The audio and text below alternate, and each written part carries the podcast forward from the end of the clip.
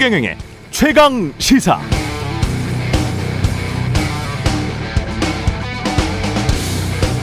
네, 일본에서도 후쿠시마 원전이 폭발한 것은 아니다. 그러니까 방사능 누출은 기본적으로 안 됐다는 윤석열 후보의 인터뷰는 많은 국민들에게 어이없게 들리긴 합니다만 윤 후보는 속으로 여전히 그렇게 생각할 수도 있겠습니다. 왜냐하면 어딘가에서 그런 주장 들었을 것이기 때문이죠. 실제로 그런 보도들이 있었습니다. 소련 체르노빌과 같은 등급의 최악의 원전 사고였던 일본 후쿠시마 원전 사고를 두고 조선일보는 2019년 1월 26일 일본 후쿠시마 사고 당시 원자로 사고로 인한 희생자는 한 명도 없었고 원전 발전으로 나오는 방사능의 양도 자연 방사능의 10만 분의 1 정도 이렇게 보도를 했었고요. 2019년 1월 30일에는 후쿠시마 원전 사고 당시 방사선 피폭으로 사망한 사람이 없을 뿐만 아니라 후쿠시마 인근 바다의 해산물도 방사선 오염을 걱정할 필요 없이 먹어도 된다. 바다의 해산물, 후쿠시마 인근 바다의 해산물도 먹어도 된다. 이렇게 보도한 바 있습니다. 컴퓨터든 인간의 머리든 일방적이고 극단적인 주장이 주입되면 일방적이고 극단적인 주장이 나오는 법입니다. 다만 컴퓨터는 스스로 그렇게 할 수 없지만 사람은 스스로 다양한 정보를 취합하고 균형 잡힌 태도를 갖추기 위해 노력할 수 있습니다.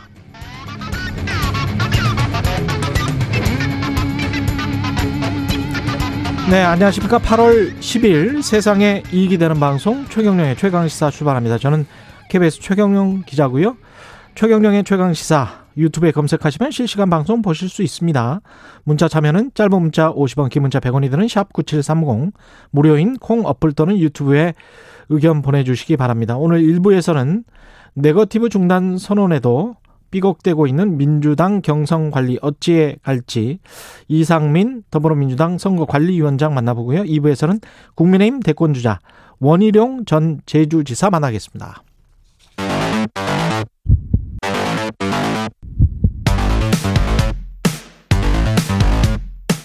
오늘 아침 가장 뜨거운 뉴스 뉴스 언박싱 네, 뉴스 언박싱 시작하겠습니다. 민동기 기자, 김민아 시사평론가 나와 있습니다. 안녕하십니까? 안녕하십니까? 예, 모더나 백신 들어올 물량이 지금 계속 못 들어오고 있네요. 원래 이달 안에 공급하기로 한 물량이 850만 회분이거든요. 근데 절반 이하만 공급하겠다 이렇게 우리 정부에 알려왔는데요. 일단 모더나 쪽에서 밝힌 내용은 백신 공급 문제가 전 세계적인 것이다 이렇게 설명을 했다는 겁니다. 아무래도 이 전 세계적으로 백신이 수요가 많지 않습니까? 네. 공급이 이걸 못 따라가는 것 같다는 그런 생각이 좀 들고요. 일단 우리 정부는 1차 접종은 예정대로 진행을 하되 2차 접종 간격은 좀 늘려서 대응하겠다 이런 방침을 밝혔습니다. 이 모더나 화이자 같은 경우에는 2차 접종 간격이 이 한 3주에서 4주 정도 되거든요. 음. 이거를 이제 6주 간격으로 늘리겠다는 건데요. 이 조처는 오는 16일부터 2차 접종 시기가 돌아오는 사람들에게 해당이 됩니다. 그 예외가 있습니다. 근데 이 대학 수학 능력 평가, 수학 예. 능력 평가 이제 일정을 감안을 해서 이 고3 학생이나 고교 교직원들의 경우에는 이제 간격을 그대로 3주로 이제 유지를 한다 라는 거고요. 그 외에 이제 수능과 무관한 이제 초등학교 3학년부터 중학교 3학년 담당 교직원들은 1, 2차 접종 간격은 이제 5주로 늘린다. 이런 내용도 같이 이제 얘기를 하고 있는데요.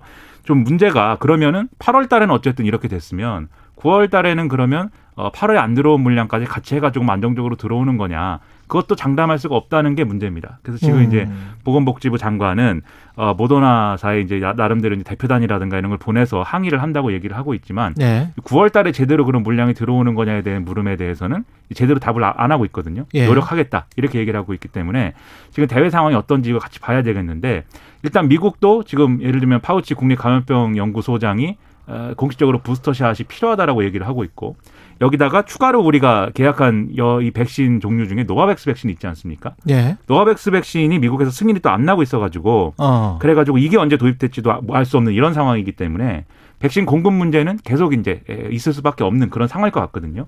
그래서 지금 나오고 있는 얘기가 아스트라제네카 백신을 이 연령대를 기준으로 해서 지금 안, 마- 이, 아- 안 50세 맞춰왔는데 이상이었죠? 네, 예. 그렇죠.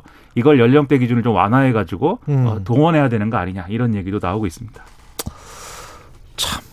그 과학적으로 우리가 알고 있는 게 어느 정도인 건지를 잘 모르겠어서 외국 같은 경우는 뭐 화이자 백신, mRNA 백신 같은 경우에 3주 맞는 것도 있고 우리도 네. 원래 4주였잖아요. 3주 또는 4주였습니다. 3주 또는 4주였죠. 네.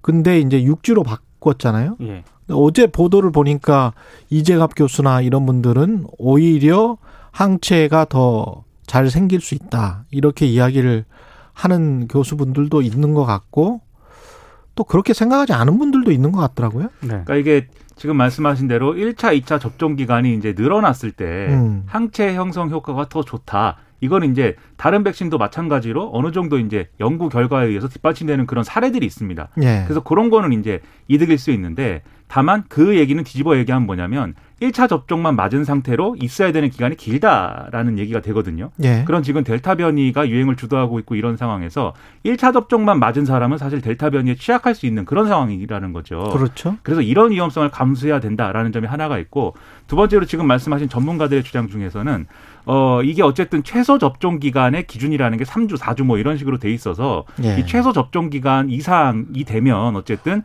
어뭐 5주나 6주로 늘리는 것은 크게 문제가 없다라고 말하는 얘기, 이 경우도 있지만 예. 이정 이 정용량을 지켜야 된다. 아, 정, 이, 이 그대로 이제 권고 사항대로 맞춰야 되는 것이지 이것을 기간을 늘려가지고 이차 접종 기간을 늘려갖고 맞추는 거에 대한 임상 자료가 지금 제대로 나와 있는 게 없다. 이렇게 반박을 하고 있는 전문가도 있거든요. 그래서 이런 문제는 어떻게 해결할 것인지에 대해서 상당히 논란이 많을 것 같습니다. 이 돌파 감염과 관련해서도 사실은 그 인터넷 커뮤니티 사이트에서 사람들이 이렇게 되면 부스터 샷을 맞아야 되는 거냐. 돌파 감염이 음. 일어나는데. 근데 미국 같은 경우는 지금 돌파 감염 많이 일어나서 일일 확진자 숫자가 뭐 12만 명 뭐 이러잖아요. 네. 갑자기 다시 이제 지난 2월 수준으로 돌아가 버렸는데 사망자도 굉장히 많고요. 근데 우리 같은 경우에 지금 나온 거를 보니까 우리는 0.02%다 돌파 감염이 아직은 네. 그렇다면 백신을 우리가 우리 수준에서 미국처럼 만약에 60% 정도 맞는 한 달 후나 두 달 후 시점에 마스크를 이렇게 한국처럼 철저히 한다면 미국은 마스크를 잘 안 끼잖아요. 그렇다면 또 어떤 그 데이터가 나올지 그것도 참 궁금하고 이게 너무나 모르는 게 많은 것 같아요. 예. 그렇습니다. 사실 백신을 이렇게 관련해서 코로나19가 정말 모르는 게 많은 것 같아요. 그렇죠. 지금 코로나19가 하면 할수록 유행하기 시작한 지 1년 만에 백신을 막 만들어 가지고 전 예. 세계가 이렇게 대응하고 있는데 차질이 없을 수는 없는 겁니다. 그래서 예. 하지만 그럼에도 불구하고 이 상황에서 우리가 우리 정부와 우리 이 국가가 최선을 다해서 대응해야 된다는 것도 분명한 사실이기 때문에 좀 여러 가지로 대안을 음. 좀 내놔야 될 시점이다 이렇게 생각을 합니다. 우리도 일단 빨리 백신을 선진국 수준으로는 마저 보고 그 다음에 좀 데이터를 보고 서로 간에 비교를 해봤으면 속이나 시원할 것 같습니다. 근데 계약은 많이 했는데 예, 그게 이제 실제로 확보 도입되는 물량이 계속 지금 제대로 안 된다는 게 문제인 거죠. 그렇죠. 예. 예. 국정농단과 관련해서 이재용 부회장은 가석방 결정을 받았습니다. 예. 어제 법무부 가석방 심사위원회가 이제 회의를 열어가지고요. 가석방 심사 대상자 1,057명을 심사했거든요. 이재용 부회장을 포함해서 810명을 가석방을 의결을 했습니다.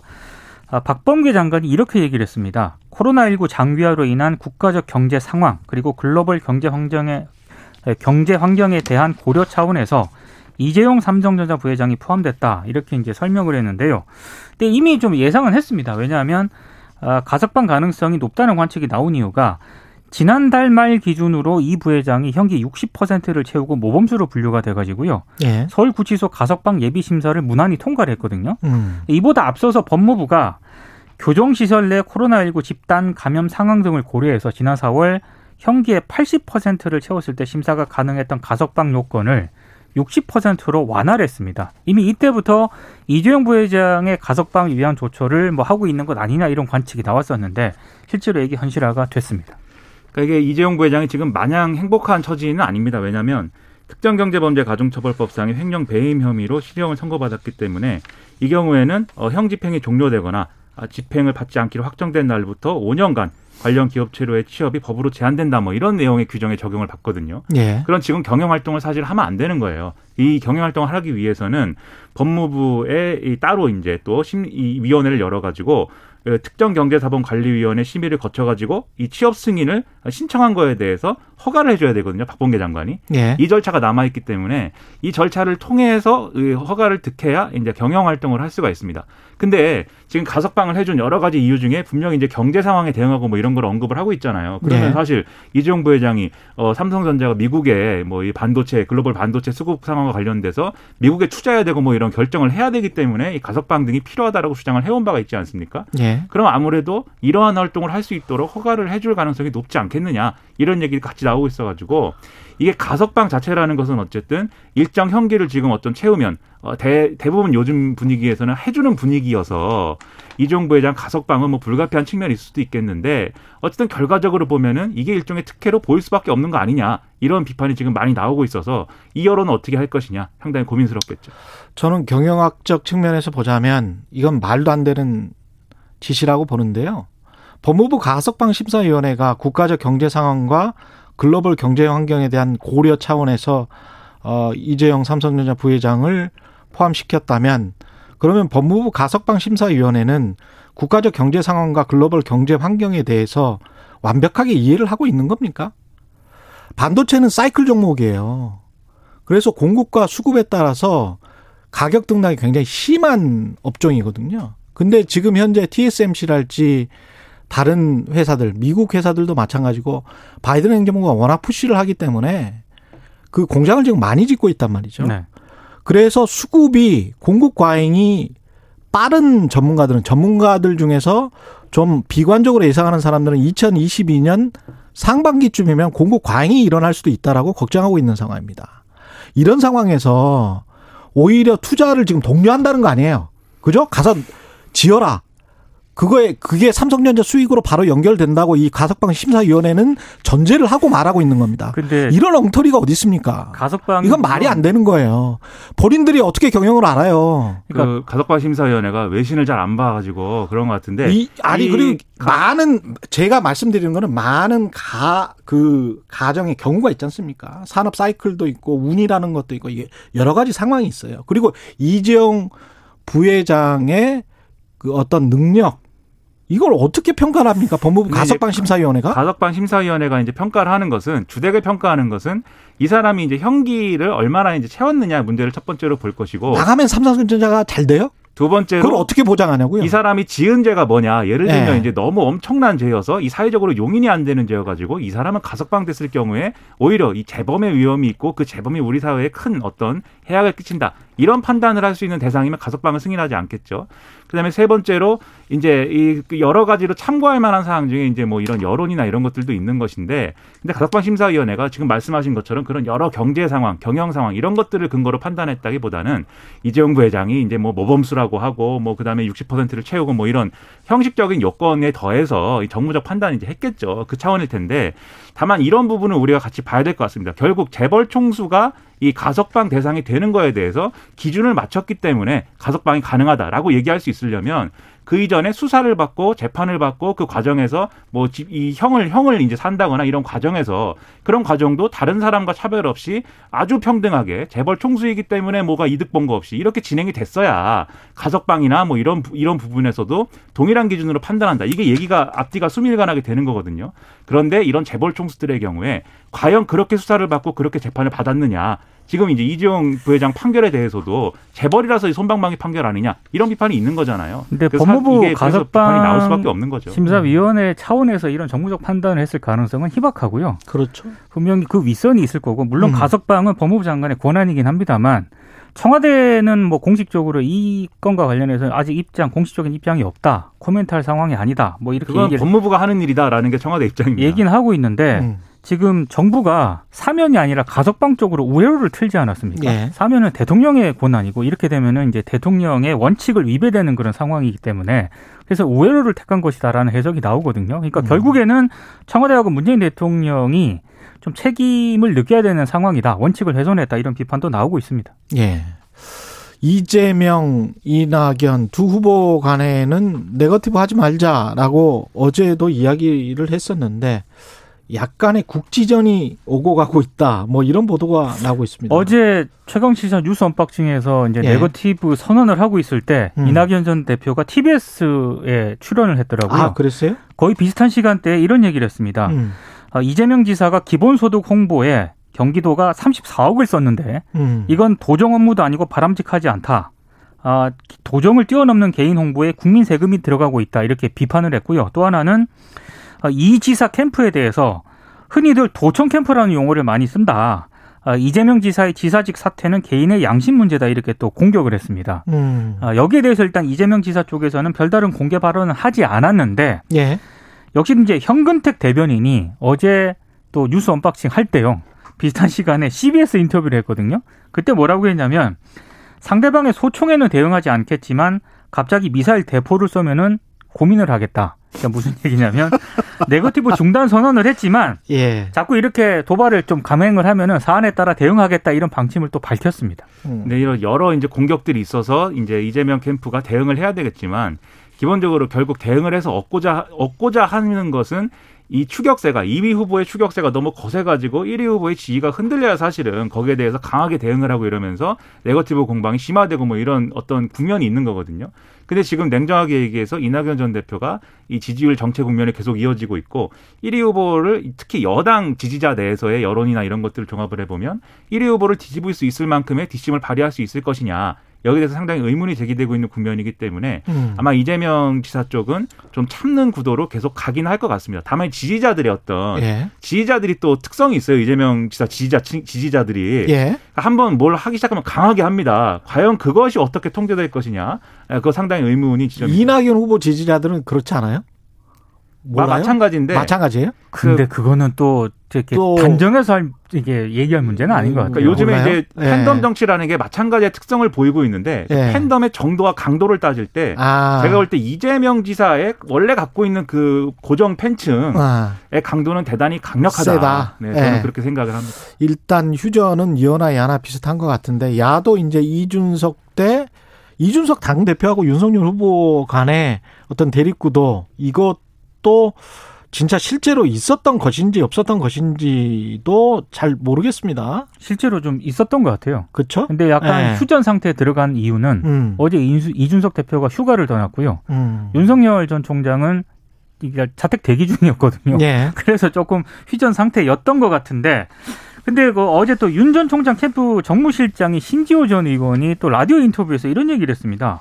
아니 윤 전 총장은 지금 후보 당내 후보 등록도 안 한 상태인데 보이콧이란 표현이 이게 좀 과하다. 그리고 음. 어, 당 행사에 참여할 수도 있고 안 할 수도 있는 거지. 뭘 이렇게 이걸 가지고 이렇게 문제를 거냐 이런 취지로 얘기를 했거든요. 그러니까 이게 이 발언의 맥락을 보면은 예. 윤전 총장이 다음 당 일정에도 이거 불참할 수도 있다라는 발언으로 해석이 돼서 이런저런 논란이 좀 불거졌습니다. 그러니까 이런 지역적인 이제 왜 그럴까요? 사실 지역적인 반론이죠. 결국 이제 어제 말씀드린 대로 음. 윤석열 전 총장 이 지지율이 크니까 예. 그 큰 지지율에 좀 어, 지금 캠프에 이제 합류해 있는 이런 지금 의원들이 예. 그큰 지지율에 묻어가면서 당내 주류의 어떤 지위 이런 것들을 다시 이제 되찾고자 하는 그런 흐름이 분명히 있다고 보이는데 그거를- 그래서 어. 이준석 대표하고의 힘겨루기를 좀 이렇게 힘겨루기 국면으로 가버리는 그런 이제 측면인데 다만 이준석 대표가 휴가라고 말씀드렸지 않았습니까? 휴가 기간 동안에 상주에 가가지고 또 개인 택시를 몰기 위한 네, 그러한 면허를 획득하기 위한 뭘 이제 하고 있습니다. 아 네. 그래요? 네. 그렇죠. 왜냐하면 이제 지난번에 카카오 뭐 이거 이 진출할 때 아. 당시 택시 기사들이 반발이 많았을 때 음. 그때 본인이 이제 뭐 택시 타고 택시를 직접 몰아가지고 이걸 느껴보겠다 이러면서 이제 오. 택시를 몰았던 적이 있거든요. 예. 그래서 요걸 하면서 이제 당분간 이 어 좀 이 기간 동안에는 휴전이 될 것이다 이렇게 봤는데 이준석 대표가 또 휴전은 휴전이지만 계속 SNS를 하지 않습니까? 그렇죠. 네, 거기서 또 무슨 얘기를 어떻게 반박하느냐가 네, 이 국면이 계속 이어지는지에 관건이 될 것 같습니다. 거기에 또 다른 어떤 이면에 뭔가가 있을지도 모르겠다는 생각이 언뜻 드는데 그건 다음 시간에 한번 이야기를 해보도록 하죠. 예, 뉴스 언박싱 민동기 기자 김민아 평론가였습니다. 고맙습니다. 고맙습니다. KBS 일라디오 최경영의 최강시사 듣고 계신 지금 시각 7시 39분입니다. 오늘 하루 이슈의 중심. 당신의 아침을 책임지는 직격 인터뷰. 여러분은 지금 KBS 일라디오 최경영의 최강 시사와 함께하고 계십니다. 네, 대선 후보 경선 더불어민주당 날선 신경전이 계속 이어지고 있는 것 같습니다.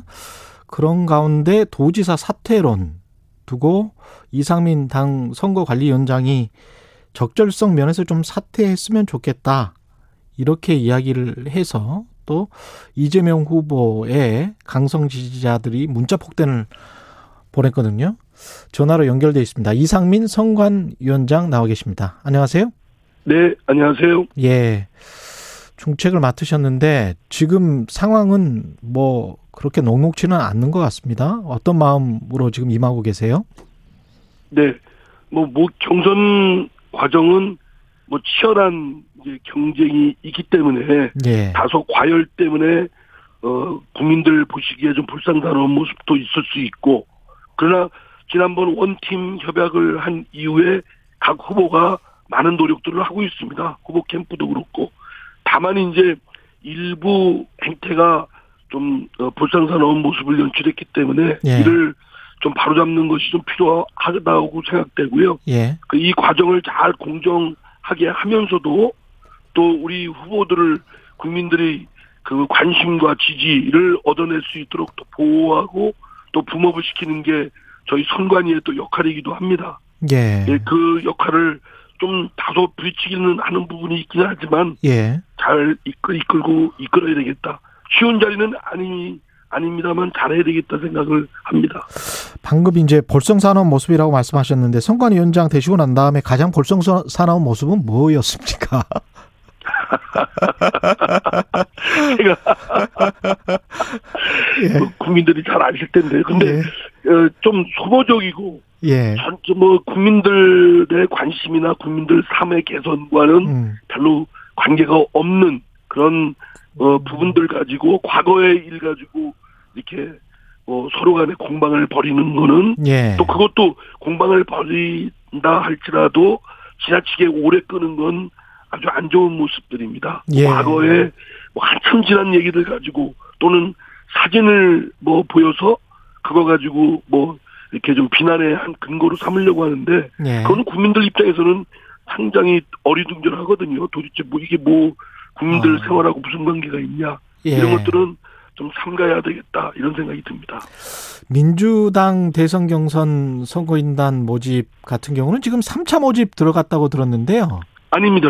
3차 모집을 할 것이고요. 예. 이제 9월 다음 주에 초쯤, 예. 9월 초쯤 해서 한 10여일간 10 어, 4, 5일간 정도 하려고 합니다. 아, 9월 초쯤에서 네. 그러면 이제 최종 선거인단 규모는 어떻게 되는 건가요? 아주 조심스럽지만 지금 180, 190만 정도 되거든요. 아, 그러면 어 3차 선거인단을 모집을 하면 지난번 대선 때가 200한 20만 정도였습니다. 예. 2017년 그 대선 때요? 예. 네네. 그러면 그거는 상회하지 않을까. 어, 어. 지금 뭐 가뜩이나 코로나나 올림픽 또 여름 하한기라 어려움은 있습니다만 음. 그래도 그 정도 장, 지난번보다는 상회하지 않을까 조심스럽게 전망을 합니다. 예. 방금 저 선관위원장님 말씀하신 그 사진은 그, 그 사진 말씀하시는 겁니까? 이재명 후보 쪽에서 제시한 사진? 양쪽이 다 제시했죠. 아, 양쪽이 다 제시한 사진. 제가 여기서 방송에서 어느 쪽만 제시한 예. 것만 말씀드리면 또 예. 불공정하다고 더욕 바하지 못합니다. 아니, 근데 지금 문자 폭탄을 실제로 많이 받으세요?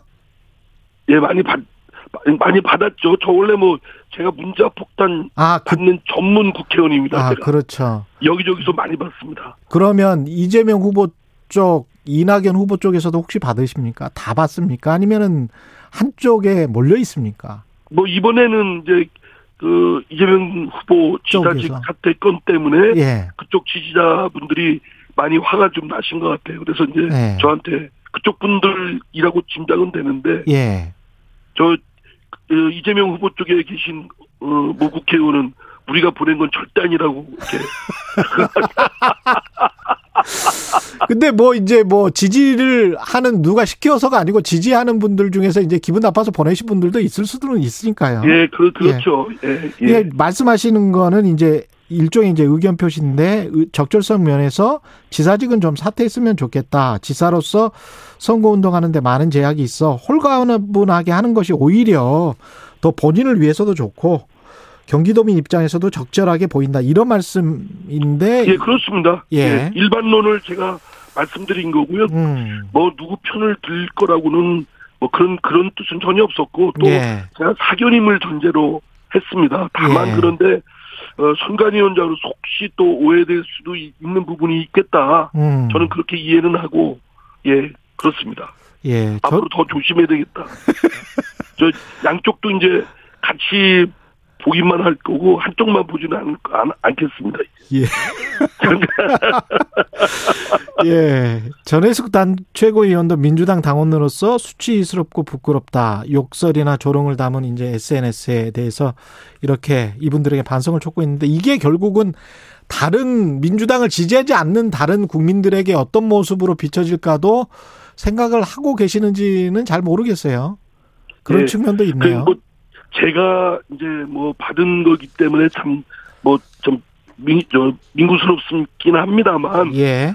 예 그러나 이제 그 행태가 다른 사람에게 상처를 준다든가 또는 차별적 언동을 한다든가 심한 모욕이나 명예훼손 그렇죠. 또는 허위 사실 이런 것들은 음. 민주 시민으로서는 더구나 더불어민주당의 그 경선 과정에 있어서는 절대 있어서는 안 될 일이고요. 음. 국민들께서 지켜보고 계시거든요. 그렇죠. 그런 모습은 상대에 대해서 뭐 경쟁하고 또 여러 가지 반감은 있을 수 있지만 그러나 또 예의를 갖춰서 좀 그런 노력이 필요하다고 생각됩니다. 예.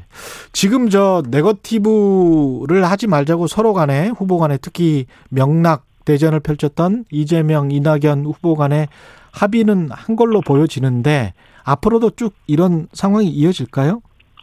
그 합의를 그각 이제 후보들 여섯 분이 다 동의를 하는 것이고 또 협약식도 지난번 했고요. 예. 그런데 지금 이제 어 최근에 그 이재명, 이낙연, 이낙연, 이재명 두 분이 많이 화답을 냈지 않습니까? 예. 그 두 분 캠프 쪽에서 특히 좀 유의를 하셔야 될 부분이라고 생각됩니다. 음. 어 그러니까 그 하여튼 여섯 분의 후보 캠프에서는 지금 말씀드린 대로 반감은 있을 수 있고 예민하고 뭐 이런 상황은 이해는 하겠지만 국민들이 지켜보고 계시고 그분들이 심판이고 평가를 해주시는 과정이기 때문에 무엇보다도 나이스하게 또 스마트하게 보이는 그런 게 필요하다. 그런 점에서 모욕하고 적대감 갖고 또는 어 상식 몰상식한 표현 어 이런 것들은 꼭 눌러 참고 하지 않아야 된다고 생각합니다. 예, 선관위원장으로서 근데 경선 흥행도 책임지셔야 되는 그런 부분도 있는데 네. 네거티브하고 검증 사이에서 약간 좀 회색 지대가 있지 않습니까? 검증이 예, 그렇습니다. 검증으로 보이는 것들도 꽤 많거든요, 사실은. 그리고 또 국민들께서 또 많은 지식인들께서 정책을 가지고 공방을 해라. 점잖게 그렇죠. 해라. 예. 이런 말씀들은 사실은 방송에서도 하고 언론에서도 또 그런 말씀들 하시는데 예. 실제는 공방이 없고 치열하게 다투는 모습이 없으면 음. 관심도 안 갖습니다. 언론에 저 반영도 잘 안 되고. 참, 그- 예. 예, 예, 예. 사람- 관심, 예, 예. 맞습니다. 사람의 속성이 좀 그런 것 같습니다. 어떻게 보면. 예, 방송 토론에서 그, 저 정책 가지고만 공방을 벌이면은요. 예. 금방 채널 돌아가고 또 그리고 토론에서 예. 정책 공방에 대해서 벌이면 내용 잘 모르시는 경우도 많습니다. 예. 그래서 그걸 적절하게 후보 측도 조절을 해야 되고 음. 관심도 끌면서 그러면서도 요령 있게 자신의 정책을 잘 또 이렇게 국민들께 설명 보고 드리고 이런 음. 것을 잘 해야 되는데 쉽지는 않습니다. 음. 그러나 뭐 선관위에서는 흥행도 또 불러일으켜야 되고 예. 또 그러면서 국민들께서 보시기에 아 잘했다 라는 평가를 들 정도로 또 말끔하게 해야 되고 예. 하여튼 노력을 하겠습니다. 근데 예를 들어서 이제 이 협약 이전에 했던 행위들 있지 않습니까? 가령 뭐 허위사실 유포로 어 이낙연 캠프의 수석 대변인을 선관위에 신고한 거랄지 뭐 이런 것들은 뭐 이거는 뭐 조사를 안 하겠다든가 뭐 후보끼리 뭔가 이거는 이제 앞으로는 없던 일로 하자 그 정권은 뭐 이런 게 있었습니까? 아직 뭐 그런 건 없는데요. 예. 뭐 하여튼 서로 간에 경- 어, 당내 경선 과정에서 있었던 걸 가지고 예. 뭐 이렇게 고발을 한다든가 또 선관위의 어떤 그런 판단을 받아보도록 그 일도 양단식의 해법은 썩 그렇게 저 유쾌하거나 좋은 해법은 아니라고 생각됩니다. 네. 가능하면 예. 타협하고 봉합하고 또 이렇게 좀 원팀이 될 수 있도록 하는 게 중요하다고 생각되고요. 예. 아직은 뭐 그런 분위기는 없지만 하여튼 여러 방면에서 노력을 좀 하고자 합니다. 당내 검증단 설치와 관련해서는 송영길 대표는 약간 좀 부정적인 것 같고요. 약간이 아니고 뭐 예. 아주 부정적입니다. 예, 예. 예, 저는 이상민 위원장님은 못할 게 없다. 못할 게 없다. 이미 공언이고 예. 뭐 경우에 따라서는 할 수도 있지 않냐라는 생각입니다. 그러나 이제 이거는 선관위가 독자적으로 할 수 있는 성질이 아니고요. 예. 사안의 성격이 크고 또 당내에 당원 당규에 없던 걸 지금 경선 과정에 세운다는 건 고도의 전략적 판단도 필요하기 때문에 음. 어, 당 지도부의 그런 결심이 필요한 부분이고 이미 송영길 대표는 좀 매우 부정적으로 표현을 해서 예. 뭐 어, 여러 또 상황 전개가 또 변, 변화가 있을지 없을지는 모르겠습니다만 지금으로서는 쉽지 않은 상황입니다. 그러면 검증단이 만약에 이상민 위원장님 생각대로 설치가 되면 그건 또 다른 어떤 네거티브로 이어지지 않을까요? 그 제 생각은 뭐 모든 걸 검증단이 다 샅샅이 파헤친다. 음. 뭐 이렇게 할 수도 없고 또 하기도 시- 시간적 물리적 제약도 있습니다. 예. 그러나 이제 국민들께서 그 대통령감으로서 결정적인 흠이 있다라는 정도의 몇 가지 대표적인 것, 객관적인 것 그런 것들은 당 검증단에서 쉽게 할 수 있지 않을까. 그러면 후보 간의 공방도 뭐 쉽게 잦아들 수 있지 않나 이런 긍정적인 측면도 있고 또 부정적으로 보시는 분들은 자칫하다 보면 후보자들을 보호하는 게 아니라 오히려 어 피해를 주는 해를 입히는 그런 역할을 할 수도 있다. 오히려 후보 간의 갈등이 더 유발될 수 있다. 이런 측면도 있다고 합니다. 예. 그래서 종합적인 전략적 판단이 좀 필요하다고 생각됩니다. 어제 저 추미애 후보가 당 지도부의 열린민주당과의 통합에 나서달라 이렇게 촉구를 했지 않습니까? 중진 네. 의원으로서는 어떻게 느끼세요? 이상민 위원장님은? 저는 정치를 하면서 감히 말씀드리면 대의명분이 충분해야 되고 예. 국민들께서 끄떡거려 정도로 수긍이 가는 공감 있는 부분이어야 된다고 생각합니다. 예. 어, 지금 열린민주당과 그 더불어민주당과 뭐 지향점이 같은 것도 있고 다른 것도 있- 있습니다만 통합을 하는 건 쉬운 일은 아니고 양당의 당원이나 또 바라보시는 국민들께서 어, 동의해 주시고 공감이 되는 부분인데 음. 그런 대의 명분이 지금 축적이 충족이 되어 있는가라는 측면에서는 어, 쉽게 납득하기는 좀 어렵다. 음. 그리고 어, 정치가 어, 정당이 또 정치 세력들이 필요하다고 그래서 어, 무조건 이합 집산하는 것은 별로 어, 좋은 모습은 아니었다 지금까지 예. 어, 그렇게 생각됩니다. 보다 예. 신중한 당, 양당의 공론화 또는 국민들의 과의 공감 이것이 좀 필요한 과정이라고 생각됩니다. 부정적이시군요. 약간. 또 예. 추미애 후보가 예. 하신 말씀을 내가 예. 제가 또 뭐라고 또 하면 또 인차 폭탄을 또 받을 수도 있기 때문에 예, 알겠습니다. 조심하겠습니다. 예.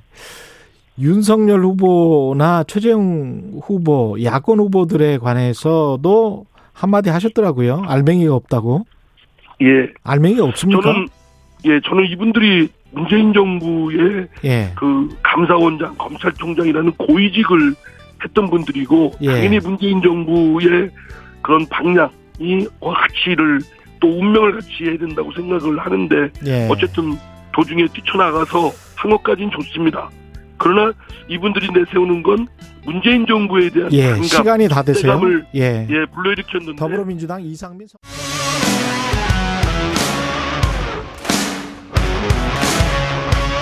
오늘 하루 이슈의 중심 최경영의 최강 시사. 네, 클래스가 다른 나라, 차원이 다른 대한민국을 만들겠다. 지난 25일 본격 대선 출마 선언을 한 원희룡 전 제주도지사. 저는 아닌 것 같고요. 현재까지 제주도지사 최근에 공식 사퇴를 했습니다. 제주, 제주도지사직을. 예, 보다 공격적인 대선 행보에 나서고 있죠. 국민의힘 대권주자 원희룡 제주지사 원희룡 후보 만나보겠습니다. 안녕하세요. 안녕하세요. 제가 이렇게 좀 헛갈리게 말씀드린 게 25일 1일 1일 25일에 대선 출마 선언하시고 1일에 지사직을 사퇴를 하셨는데 사표 수리를 아직 못 받으셨다고요? 처리 기간이 열흘이 걸리게 돼 있어요. 예. 그래서 내일까지가 현직 지사고요. 예. 모레부터는 예. 그냥 제주 도민으로 돌아옵니다. 예. 현직 지사세요, 아직. 예. 예, 내일까지. 예, 내일까지. 그런데 이거 너무 빨리 내신 거 아니에요? 어, 진작에 내려고 했는데요. 예. 코로나 확진자가 예. 갑자기 느는 바람에 예. 그 인수인계를 좀 더 철저히 하기 위해서 음. 한 2주 더 늦췄죠. 음. 왜냐하면 예. 경선 일정이 이미 다 예고가 돼서 이제 서서히 가속이 붙기 시작했잖아요. 예. 경선과 도정을 함께 한다는 것은 제 경험상 어. 실제로는 불가능하다. 그럼에도 불구하고 그것을 억지로 가능한 것처럼 하면서 예. 뭐 도지사로서 갖고 있는 예산, 뭐 네. 인력, 그 뭐 그다음 여러 가지 홍보 수단 이런 음. 것들을 어 자원을 활용하는 것은 음. 소위 지사 찬스를 음. 이용하는 거죠. 그건 제 불공정하다? 양심과 아. 공직 윤리상 제 스스로 허용이 되지 않습니다. 그런 의미에서 이제 이재명 후보를 강하게 비판을 하신 거잖아요. 네. 지금 뭐 지사직을 유지하는 게 오히려 이재명 후보 측은 그게 도정을 책임지는 지사의 자세다. 뭐 이런 식으로 지금 이야기를 하고 있거든요. 그래 봐야 두 달 더 하는 건데요. 예. 경선 끝나고 만약에 예. 후보로 선출이 되면 그때 그만둬야 되잖아요. 그렇죠. 그때 도정 책임은 어떡할 겁니까? 마찬가지라는 마찬가지거든요. 예. 그래서 그런 점에서는 오히려 음. 권한 대행에게 예. 인수인계를 철저히 해서 예. 책임과 권한을 다하도록 하는 게 더 책임 있는 자세다. 저는 그렇게 봤고요. 예. 이재명 지사가 뭐 도지사의 한 시간은 도민 1,300만 원 시간하고 값어치가 맞먹는다. 그렇죠. 이런 명언을 남겼잖아요. 예. 근데 지금 연가 쓰고 연가 아마 다 썼을 텐데 아, 연가를 쓰고 이제 경선을 하- 해야 되는 거군요. 일과 중에는 경선 활동을 못 하게 돼 있죠. 그렇겠습니다. 그러니까 어떤 식으로 하고 있냐면 예. 전국 도지사들하고 MOU 맺어가지고 음. 온갖 명분을 갖다 붙여가지고 아 업무 협약을 치 위해서 지방으로 출장 간 걸로 처리해서 1박 2일 음. 거기서 경선 일정 소화하고 이렇게 하고 있는데요. 예. 이런 도지사의 시간, 그다음 홍보비가 전체적으로는 수백억, 기본소득만 한 30억 홍보비를 썼는데 예. 지금도 계속 홍보비 지출되고 있죠. 아. 최근에는 보니까 그 경기도 학부모와 어린이들에게 예. 낱말 퍼즐 풀이 이거 퀴즈를 냈는데 정답이 기본소득이더라고요. 아. 문제 제출 출제자는 이재명이에요. 그게 경기도와 관련이 있느냐. 네. 이런 말씀이시네. 본인의 도정과 예. 경선은 구분이 돼야, 구분돼야 된다. 된다. 분리돼야 된다. 예, 이걸 눈 가리고 예. 아웅한다고 예. 물론 불법은 아니에요. 예. 온 온갖 편법을 동원하고 있는데요. 음. 저는 편법도 사실상의 그러니까 양심과 공직 윤리의 문제라고 생각합니다. 예. 기본소득은 본인이 이제 대선 후보로서 주장하는 건데 그걸 경기 도정에 교묘히 활용하는 거는 어린이들 낱말풀이 퍼즐 퀴즈에다가 아, 그걸 출제했는데 출제자가 이재명이에요. 문제가 있다. 이렇게 이제 지사 찬스를 지사 찬스다. 개인 경선에 이용하는 거죠. 저는 그렇게 봅니다. 알겠습니다. 따끔하게 이제 비판을 해 주셨고요. 야권 내 대선 주자들 간 판세는 어찌 보고 계시는지 모르겠습니다. 일단 그 홍준표, 유승민, 원희룡 이런 어 대단하신 분들이 있는데도 불구하고 최재형이랄지 윤석열 후보가 아직까지도 야권에서는 압도적이란 말이죠. 왜 그런 것 같습니까? 한마디로 말하면 예. 이게 다 문재인 대통령이 만든 결과죠. 음. 문재인 대통령이 때렸으니까 예. 그 대척점에 선 사람이 국민들이 볼 때는 문재인의 탄압을 받고 맞서 싸운 사람이니까 예. 우리 국민들은 탄압을 받는 사람, 맞서 어. 싸우는 사람 음. 여기에 대해서 자기의 정권에 대한 비판을 음. 이렇게 투영시키는 게 강하잖아요. 예. 그런 면에서는 어 문재인 정부와 치열하게 싸운 점에 대해서는 당연히 높이 평가를 하고요. 예. 근데 문제는 음. 앞으로 국가를 누가 잘 더 운영할 것이냐, 음. 문재인 정부보다 나은 대한민국을 어떻게 만들 것이냐, 예. 여기에 대해서는 전혀 다른 문제라는 거죠. 예. 그러니까 그럼에 그 점에서의 검증 그리고 국민들이 누가 과연 준비돼 있고 그것을 뒷받침할 수 있는 경험과 음. 어, 실제 사람들과의 에, 이 협력할 수 있는 이 토대가 갖춰져 있는지에 대해서 평가를 하는 시간이 다가오고 있죠. 그런 예. 면에서 찬바람이 부는 것과 함께 국민들의 관심은 지금까지 누가 잘 싸웠느냐가 아니라 앞으로 나라를 누가 잘 운영할 것인가 이 문제로 초점이 옮겨간다고 봅니다. 국가의 미래를 책임질 만한 제목이다라고 보십니까? 윤석열 후보가 이제까지 한 메시지를 통해서 봤을 때? 윤석열 총장의 경우에는 본인도 얘기하는 게 공정과 상식이잖아요. 예. 근데 그 공정은 공정을 부인하는 어, 스스로 음. 어, 그건 무너뜨리는 측근들의 발언과 행태가 최근 며칠 사이에 국민들 앞에 다 보여줬고요. 그게 뭐죠? 뭐 누구는 멸치고 뭐 이런 거 있잖아요. 멸치 고등어 돌고래? 예. 그래서 예. 저는 대표적인 측근 리스크라고 봅니다. 예. 공정이라는 그나마 있는 하나의 그 지지의 이유를 음. 측근들이 무너뜨리고 있는 거죠. 예. 과연 이 측근들이 도움이 되는 건지 엑스맨인지 그 리스크에 대해서 본인들도 그렇고 캠프 차원에서 그리고 정권 교체를 바라는 우리 국민들 차원에서 음. 냉철히 봐야 됩니다. 또 하나는 예. 공정과 상식이라 그랬잖아요. 예.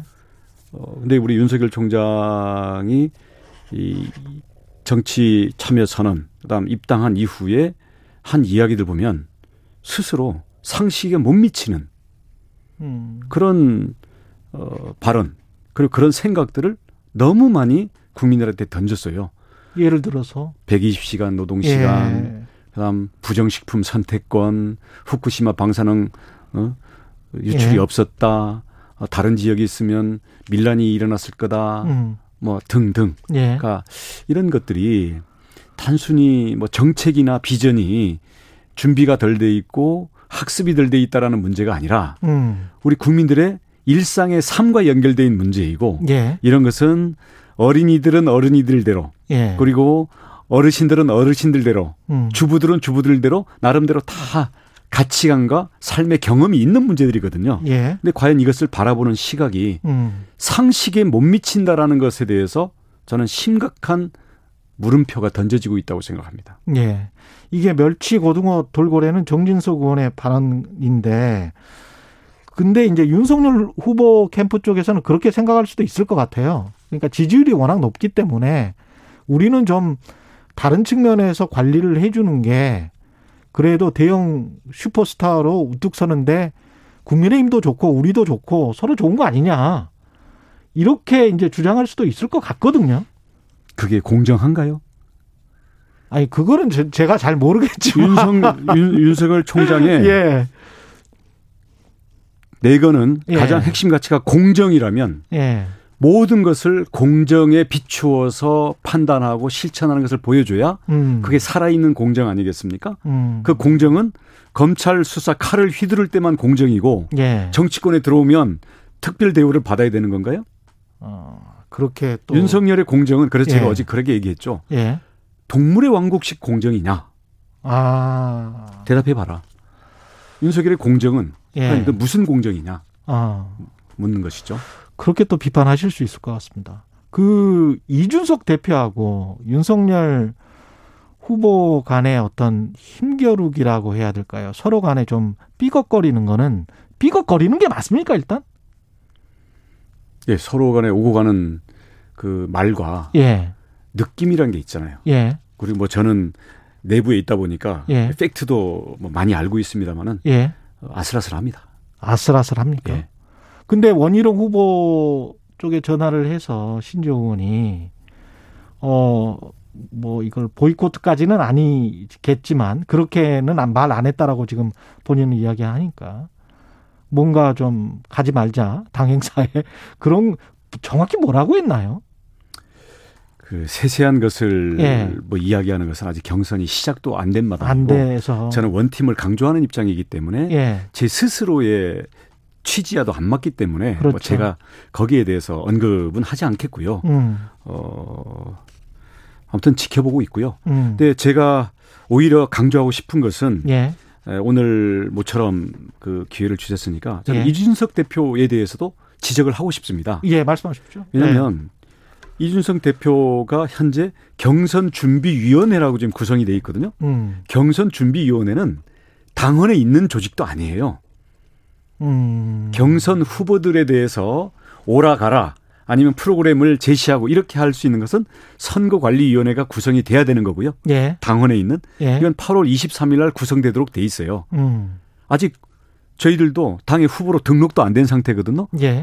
등록은 8월 30날부터 하게 돼 있어요. 예. 그러면 경준위 경선 준비위원회라는 것은 경선에 관한 다양한 아이디어 기획안을 브레인스토밍을 해서 제출을 하면 음. 그런 것을 최고위원회와 선관위에서 결정을 해서 하도록 돼 있고요. 예. 선관위도 역대 보면 공정성 이 가장 문제가 되기 때문에 사실은 당 외의 인사 또는 당 내에서도 이미 일선에서 떠나 있는 명망 있고 신망이 높은 인사를 모셔다가 선거관리위원회를 했지. 음. 지금처럼 현역 의원들 얽히고 설켜 있는데 경선 준비위원회라고 여기서 모여가지고 여기서 컷오프를 몇 명을 하니 아니면 뭐 뮤직비디오를 찍느니 아니면 뭐 서로 뭐 리얼리티 뭐 어, 프로그램을 하니 이런 식으로 홍보 기획 안에 대한 이 내용을 경준이가 음. 일일이 지금 확정된 것처럼 앞질러 가는 것도 월권일 뿐만 아니라 예. 문제는 이 아이디어들의 상당 부분이 이준석 대표 자신으로부터 나오고 있다는 데서 심각한 문제가 있다고 생각합니다. 두 가지인데요. 예. 하나는 공정성 시비에 이게 휘말렸을 때 최후의 보루가 없어지게 됩니다. 당대표가 음. 관련이 되면. 예.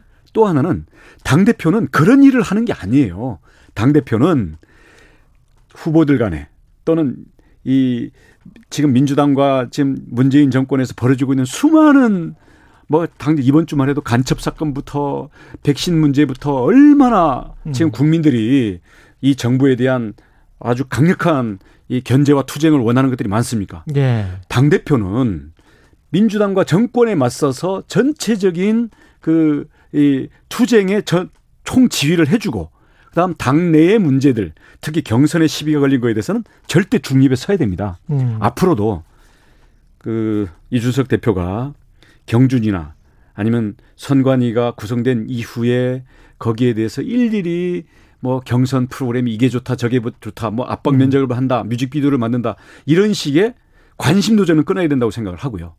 부작용이 매우 클 수 있습니다. 당대표 직속의 대선 후보 검증단 만들겠다고 했잖아요. 이준석. 검증단은 선관위 밑으로 가야죠. 당대표 직속으로는 안 된다. 아니 당대표 밑으로 가면 전부 1등 주자만 지금 공격하려고 자, 자료 요청을 할 텐데 예. 예. 그러면 당대표 직속에서 1등 주자 상대로 이 자료 내라 저 자료 내라 계좌 어? 계좌 공개해라 제출해라 이런 식으로 하면 이게 공정성 시비가 생기고 만약에 불리한 내용이 나와서 이게 당 대표의 음모론에 휘말리면 음. 그 누가 그 싸움 말리겠습니까? 음. 그렇기 때문에 앞으로 경선 과정에서 불거질 수 있는 모든 최악의 사태를 대비해서 당 대표는 최후의 보루로서 있어야 음. 되는 거고요.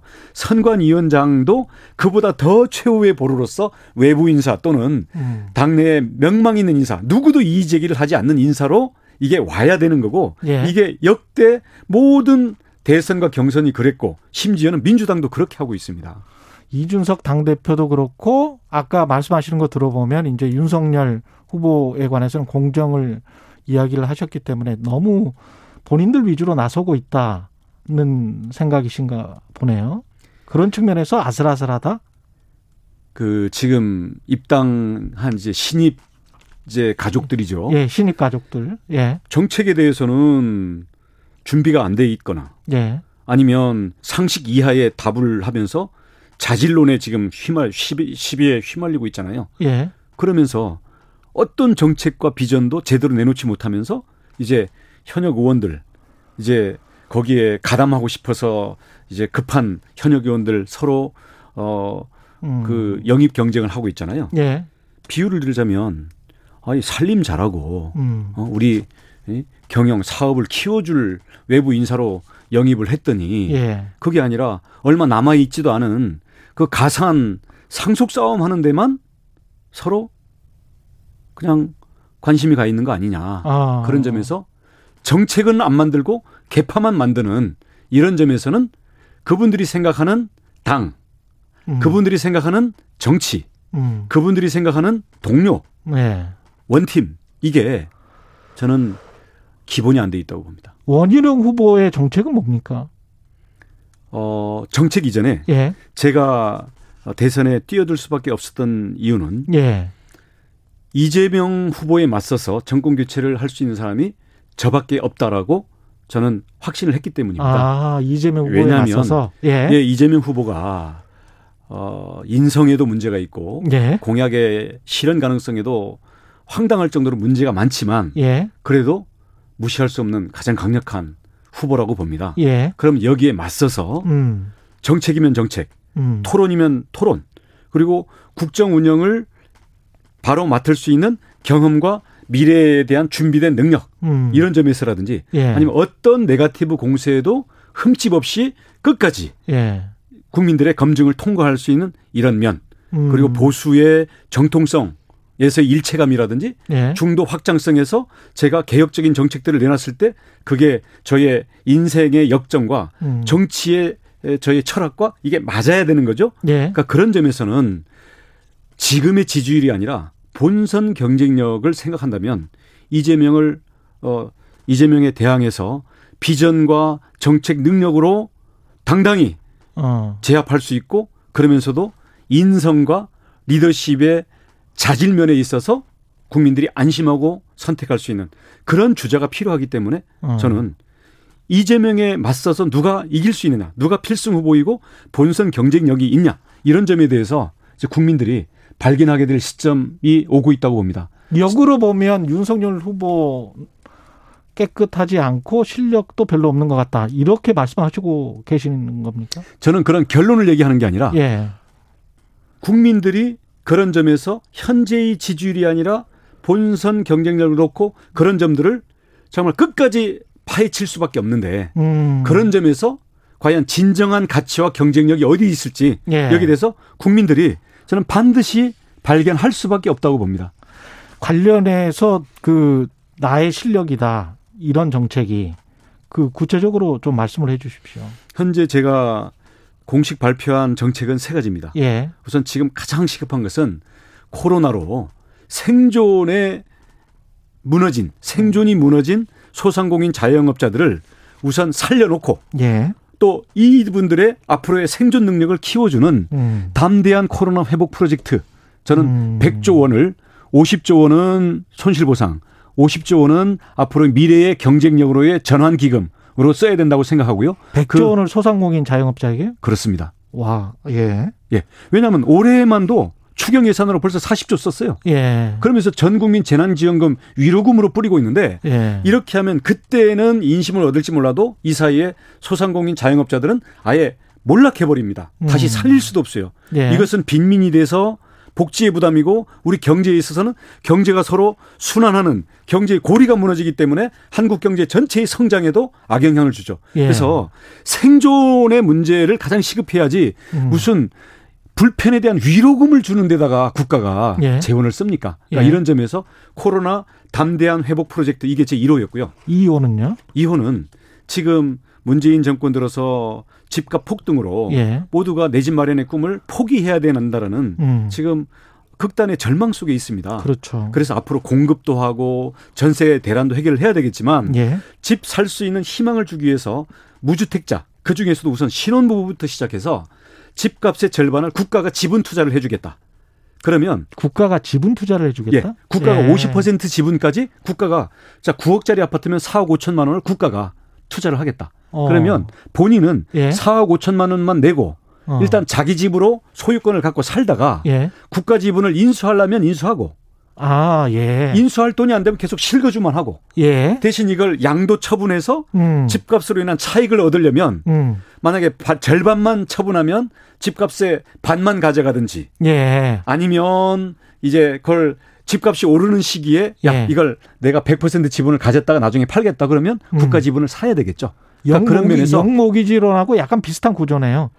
어 영모기지는 예. 그 자기가 사놓고는 그것을 음. 국가에다가 부채를 갚는 거예요. 그렇죠. 그렇죠. 근데 국가 지분 투자는 모기지가 아니라 음. 국가 지분으로 확정적으로 있기 때문에 음. 원금 상환을 안 해도 돼요.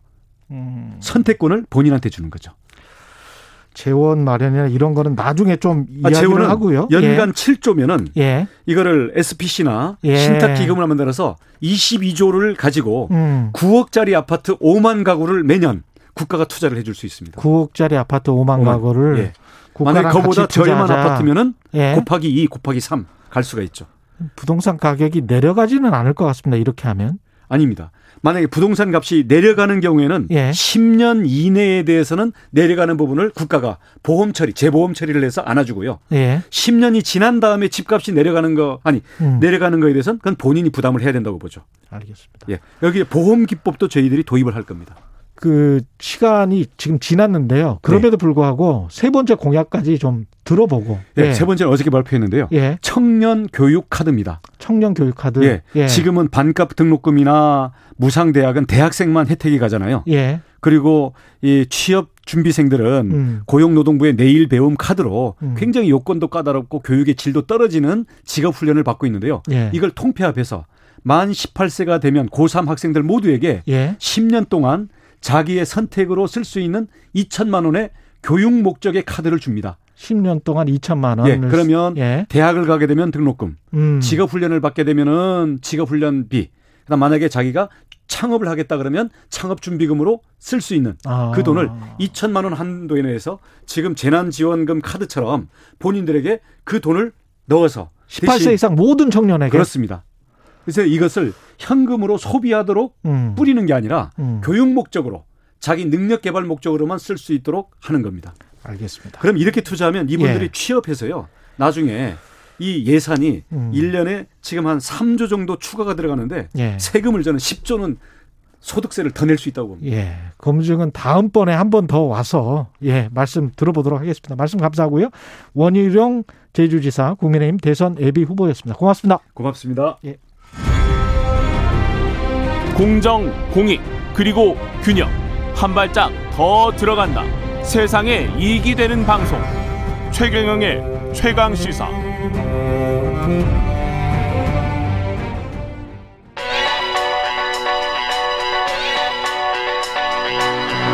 최강 시사 시네리의 눈. 네, 시네리에는 뉴스포터 시네리 에디터 나와 계십니다. 안녕하십니까? 네, 안녕하세요. 예, 도쿄 올림픽 끝났는데 외신들 분석은 어떻습니까? 네, 어, 뭐 대체적으로 좀 비판적인 어조가 좀 나와서 아, 좀 예. 예, 안타깝지만 그래도 예. 전을 드리겠습니다. 일단 뭐 BBC 같은 경우는 이번 도쿄 올림픽을 현대 사상 가장 논쟁적인 스포츠 행사였다 이렇게 얘기를 했는데 예. 선수들이 다 했다. 결국 선수들이 올림픽을 살렸다고 했고요. 예. 근데 과연 그 IOC가 이런 팬데믹 상황에서 올림픽을 강행하기로 한 판단이 현명했는지 평가하려면 음. 시간은 좀 걸릴 것이다 이렇게 얘기를 했습니다. 예. 그리고 이제 지금 가장 또 관심은 경제 효과죠. 예. 효과보다는 지금 손실이 더 클 것 같은데요. 음. 월스트리트저널은 역대 사상 가장 이상했던 올림픽이었는데 그 이유는 개최국이 외국인 관광 증가나 티켓 판매가 없이 오히려 수십억 달러를 잃었던 효과가 전혀 없던 그런 올림픽이었다라고 음. 했습니다. 코로나 19 상황 때문에 어쩔 수 없는 측면이 있었겠죠. 네. 도쿄 저- 시민들 심정도 좀 궁금할 것 같습니다. 네, 시민들이요. 예. 굉장히 복잡한 감정으로 올림픽을 지켜봤다는 인터뷰 기사가 나오더라고요. 예. 왜냐하면 사실 올림픽은 축제 아닙니까? 음. 이 시민들과 관광객들이 같이 어울리고 소통하는 그런 장이 돼야 되는데 오히려 국민들 집 밖에 나오지 못하게 하고 거의 이제 그랬죠. 예, 그렇게 했는데 그럼에도 예. 불구하고 젊은이들이 뭐 신주쿠에서 막 나와서 술 마시고 이런 것들이 또 포착이 됐습니다. 예. 근데 이게 국민과 섞이는 걸 막 막으려고 또 강행하다 보니까 여기 비판이 좀 나왔었고요. 음. 어, 일본인들은 일단 같은 입장입니다. 선수들이 살렸다는 입장인데 선수들이 살렸다. 네, 그럼에도 불구하고 지금 이 코로나 상황이 굉장히 안 좋습니다. 네. 이 올림픽을 개최하기 전과 후를 보니까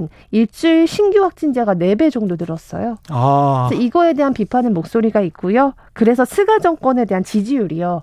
어제 아사히 신문이 낸 걸 보니까 처음으로 20%대를 기록했습니다. 20%. 그동안 계속 3, 40%를 유지하다가 이번에 처음으로 28%까지 떨어졌거든요. 수가 내각 들어온 지도 얼마 되지도 않았는데 말이죠. 네. 예. 근데 이런 게 있습니다. 그동안 올림픽을 계속 치렀던 음. 아, 그 이후에 또 그 총리는요, 모두 다 사임했던 그런 과거들이 있어요. 아, 그래요? 예, 그래서 이번 스가도 사실 아. 어떻게 될지 좀 불투명하다 이런 외신의 기사도 있었습니다. 올림픽의 조준가? 어떻게 보면. 예. 네, 그런 것 같고요. 특히 이번에는 좀 어떻게 보면 도쿄가 좀 무리하게 이 도쿄올림픽을 어, 일본이 강행하려고 했던 좀 시도들이 무리했죠, 있었죠. 사실은. 예. 네.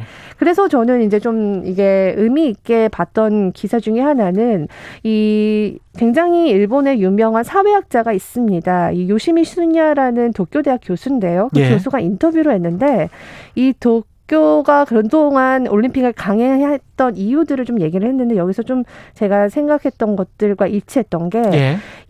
이 지금 스가 정권 자체가 굉장히 많이 흔들리고 있지 않습니까? 경제적으로도 아, 좋지 않고 그렇죠. 팬데믹 때문에 굉장히 또 신뢰를 잃었고. 예. 근데 이 64년에 그 올림픽 성공 이미지가 있었단 말- 말이죠. 도쿄 음. 당시에. 예. 그때 그 노스탤지어 그러니까 그런 추억들을 향수. 예. 향수를 상기시키면서 다시 국민의 여론들을 좀 다시 이렇게 지지를 받으려고 했던 그런 전략이 분명히 있었을 거다. 네, 구태 정치예요. 사실. 네, 맞습니다. 예, 동원 정치고. 네. 예. 그래서 그 64년의 그 추억을 다시 지금 상기한다는 음. 것 자체가 굉장히 좀, 어, 좀 퇴보했다라고 볼 수 있고요. 예. 그리고 그동안 일본은 올림픽을 이용해서 어, 지역 개발을 계속 했었습니다. 예. 이, 이거를 지금 어떻게 얘기를 하면 쇼크 독트린이라고 해서 예. 이 캐나다 저널리스트가 표현한 건데 이 쇼크, 그러니까 팬데믹 같은 게 한창일 때 이 정부가 하고 싶었던 정책을 추진을 해버리는 거죠. 아. 그러니까 올림픽을 이용해서 그동안 개발하지 못했던 지역들의 국가 예산을 좀 더 투입하는 그런 것들을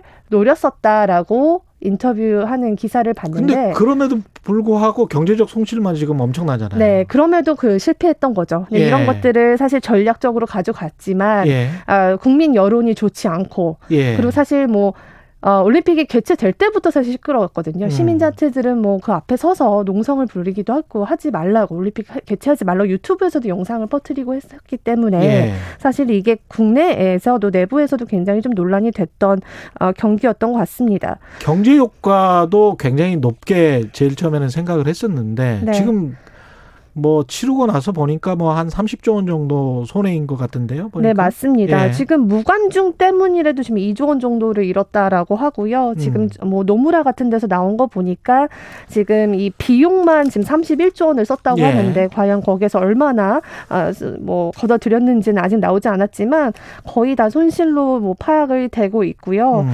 또 지금 하나는 이제 여러 가지 이제 국제적으로 보면 저는 우리나라를 굉장히 공격하는 그런 예. 모양새를 계속 취하지 않았습니까? 예. 뭐 음식도 그렇고 그렇죠. 계속 사실 올림픽이 어, 치러지는 와중에도 우리나라에 대한 수출 규제에 대한 비판 기사가 계속 나왔었습니다. 예. 그러니까 이게 지금 올림픽 안에서도 계속 여론을 인식하면서 그 어. 안에서도 한국이나 이런 자극적인 것들을 계속 좀 압박하려는 이미 게 본인들 이미지도 별로 좋아지지 않았어요. 사실은. 네. 그래서 예. 이번 이제 가을에 선거 음. 한번 있는데 그때 이제 과연 어떻게 될지는 지금 잘 모르겠고요. 예. 그럼에도 불구하고 국민들에게 재미와 위로, 기쁨 이런 시네리의 줬다는 거는 눈이었습니다. 의미가 있습니다. 고맙습니다. 네.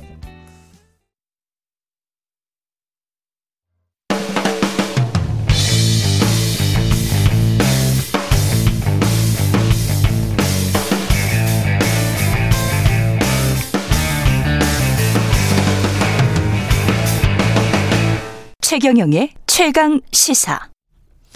네, 교육부가 어제 2학기 학사 운영 방안을 발표했는데 사회적 거리두기 3단계에도 전면 아, 등교하기로 한 교육부의 학사 운영 방안 두고 학부모, 교육계 반응이 엇갈리고 있습니다. 학습 결성과 돌봄 공백을 우려하면서 등교 확대를 찬성하는 목소리도 있고 우려하는 목소리도 있고요. 일선 교육 현장에 계신 선생님 연결해서 이야기 나눠보겠습니다. 서울 영신초등학교 고승은 교장 선생님 연결돼 있습니다. 안녕하세요. 예, 안녕하십니까. 예. 오신초의 고승은입니다. 예, 서울 영신초등학교 고승은 교장 선생님이신데요. 2학기 학사 방안 발표 교육부가 발표했는데 전면 등교하기로 했단 말이죠. 어떻게 보십니까? 네. 어제 저희가 그 뉴스 보도를 봤는데요. 예. 어, 크게 4단계에서도 수도권 같은 경우는 초등학생의 돌봄이 필요하니까 1, 2학년 학생들을 예. 매일 등교하는 방법, 그 등교를 확대하는 것으로 이제 운영이 되는 걸 권장하고 있더라고요. 예. 뭐 그래서 저희는 우리 학교 같은 경우는 지난 6월 말에 거리두기가 이제 개편될 때 예. 교육부의 지침에서 학사 운영 방안을 다시 학부모 의견수를 한 적이 있어요. 예.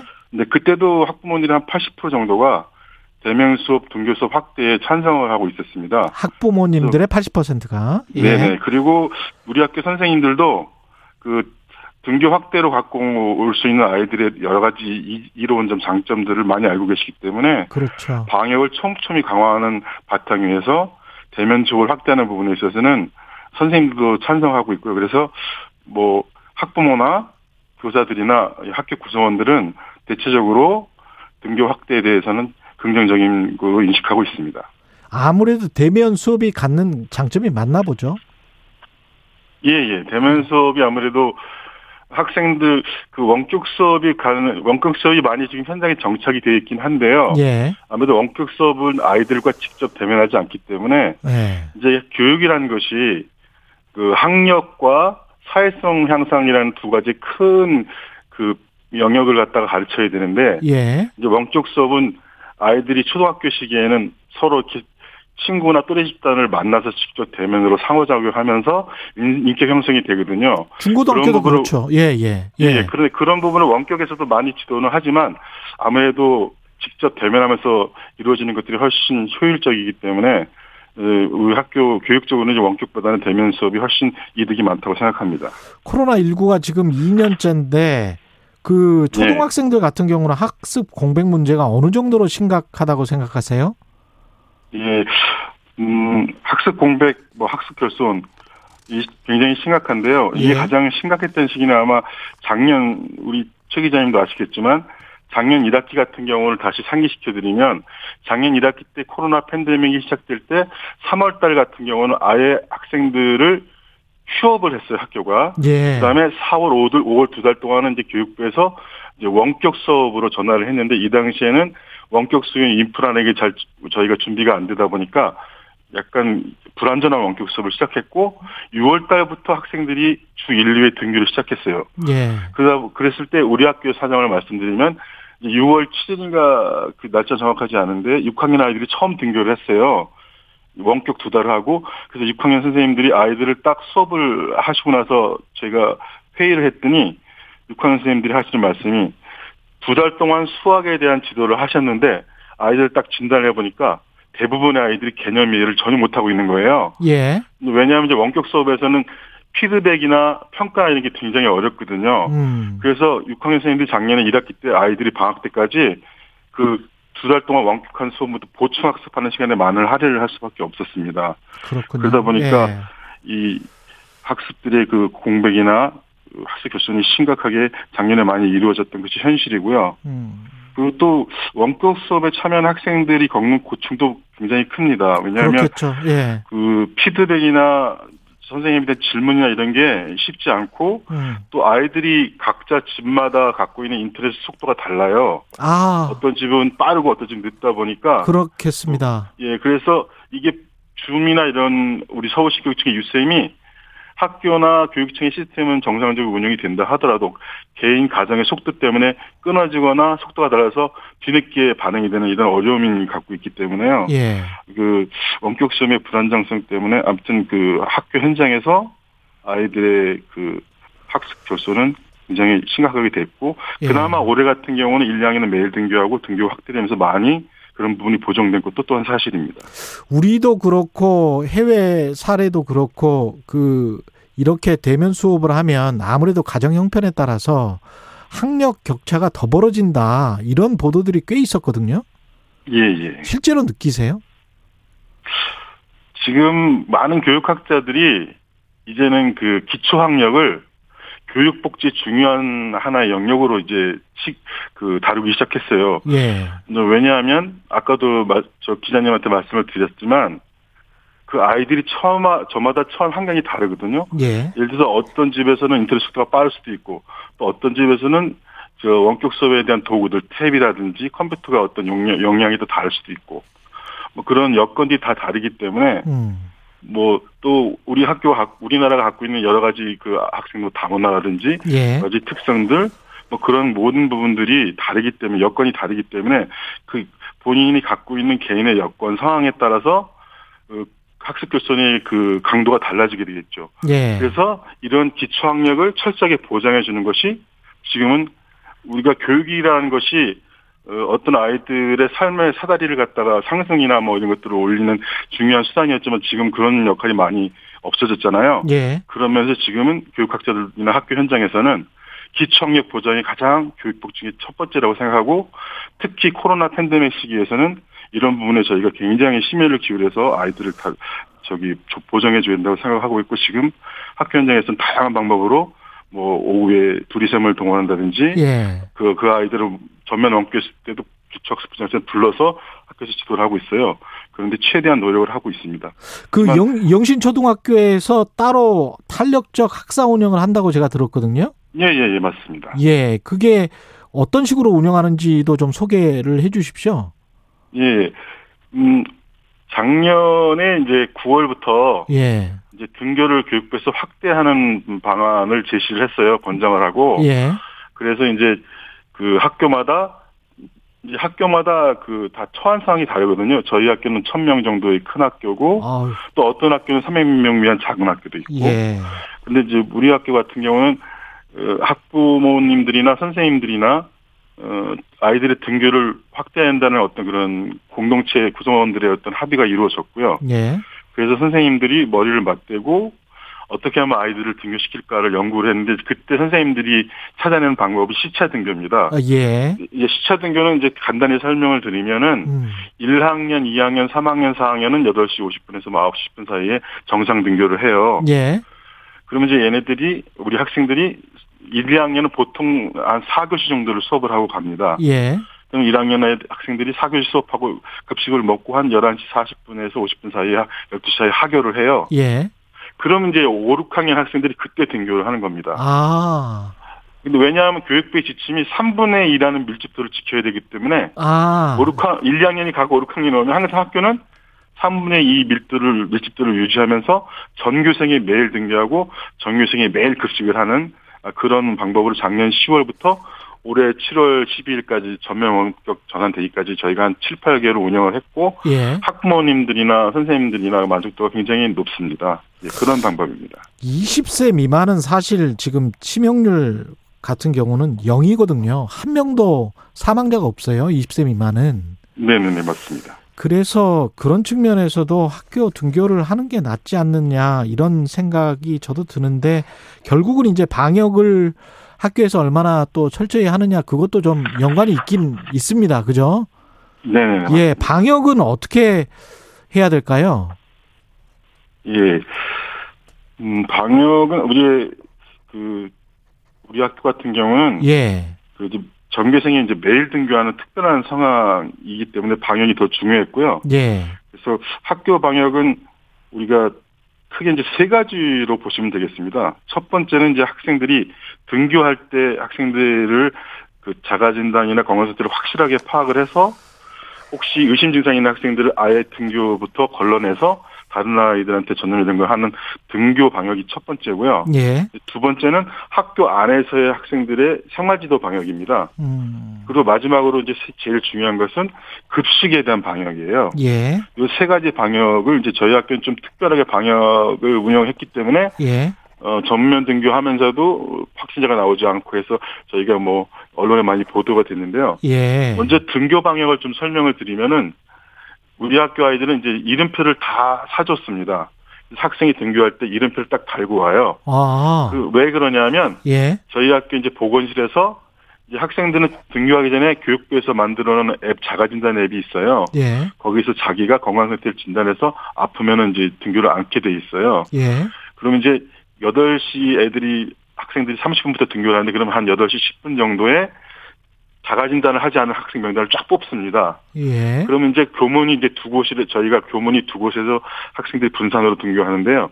양쪽에 이제 방역도움이 서서 학생들 이름표를 보고 어 우리 고승은 오늘 자가 진단 안 했잖아요 하고 그 학생을 별도로 분리해서 보건실에 가서 건강 체크를 하고 그다음 자가 진단을 실시한 다음에 학교 교실로 입실이 됩니다. 그러니까 철저하군요. 등교 때부터 예. 철저하게 학생들을 관리를 해주는 시스템을 저희가 운영을 했고요. 음. 이, 이런 장점이 있었고 이제 두 번째 이 학교 안에 생활지도 방역은 저희 학교 같은 경우는 이제 학교 예산을 많이 투입하고 교육청의 예산 지원을 받아서 방역 인- 인력이라고 해서 여섯 분을 저희가 채용을 했어요. 예. 한 학년에 한 분씩 이제 그 1학년, 1학년 학생들이 공부하는 그 공간에서 이분들이 이제 순시하면서 혹시 아이들이 화장실 가거나 아니면 복도를 통행을 할 때 거리두기 할 때또 예. 마스크를 벗을 때는 마스크 지적 이런 부분을 계속 학생들이 있는 동안에 지도해 주시고 그런 음. 생활 방역 그다음에 선생님들은 교실 안에서 철저하게 학생들을 그 방역도 지침 준수하고 환기도구와 교육을 하시고요.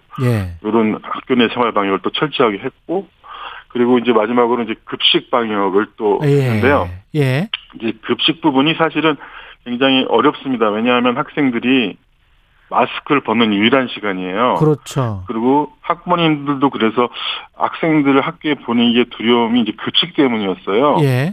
그래서 저희 학교는 이제 우리 학교는 어 급식을 본인이 희망하지 않을 경우에는 아이들이 급식을 하지 않고 바로 학교할 수 있는 그런 시스템으로 운영을 했어요. 그러니까 아. 1, 2학년 같은 경우는 예. 사교시 수업 마치면 사교시 수업을 마치고 급식을 하고 학교를 하는데 아, 나는 급식 안 하겠다는 학생들은 따로 별도로 모아서 예. 학교 지도를 별도로 하고 급식 희망 학생들은 밥을 먹고 학교 오고 그다음에 5, 6학년 학생들은 이제 등교를 하자마자 급식을 하고 수업을 하는데요. 그 급식을 희망하지 않는 5, 6학년 학생들은 집에서 밥을 먹고 12시 수업 시간에 맞춰서 등교하는 이런 방법으로 해서 알겠습니다. 일단 예. 학생들한테 급식에 대한 두려움을 선택권을 줬고요. 예. 그다음에 그- 급식 예 말씀하십시오. 예, 시간이 거의 다 돼서요. 아, 네네. 예, 아, 예. 네네. 마지막으로 교장 선생님 그 사립 초등학교입니까? 혹시 영신 초등학교가? 아니 공립학교입니다. 아, 공립학교군요. 충분히 그런데도 예산이나 뭐 이런 것들은 뭐 충분한가 봅니다. 이렇게 쭉 말씀하시는 거 들어보니까 다행이네요. 예. 오늘 말씀 네네. 감사하고요. 예. 네네. 예. 지금까지 서울 영신초등학교 고승훈 교장 선생님이셨습니다. 고맙습니다. 네, 감사합니다. 청취자 박모 씨님, 하는 둥 마는 둥 스마트폰 들고 인터넷 강의 듣는 것보단 등교를 찬성합니다. 청취자 김양희님, 하루빨리 전면 등교해야 합니다. 선생님들 힘내주세요. 이렇게 말씀하셨습니다. 최경영의 최강 시사. 진실 탐사 K.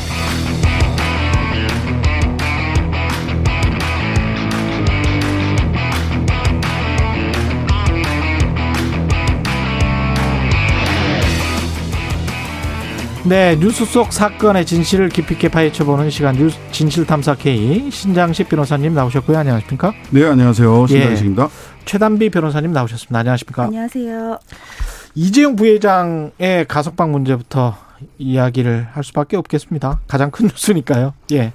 일단은 이 결정 어떻게 보셨는지 신양식 변호사님 어떻게 보셨어요? 이게 뭐 국민들이 모두 다 예. 아무리 이 가석방의 이유를 예. 여러 가지로 설명을 해도 예. 국민들이 모두 아 이재용 때문이구나. 이재용이 아니었다면 이 가석방이 됐을까? 삼성이 아니라면 이 가석방이 됐을까? 이렇게 생각하실 것 같아요. 예. 예. 최단비 변호사님은?